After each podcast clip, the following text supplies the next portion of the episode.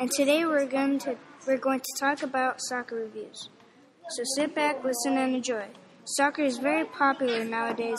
I hear people are making their own games, and the ball just keeps on getting kicked. In Mexico, it is played everywhere. Take my word for it. Just go to the Hispanic channel, and there it is. I like LA Galaxy personally, but everyone likes their own team. Let's talk about LA Galaxy. They won three consecutive championships, and there are tickets on sale right now for their next game. There are very few injuries.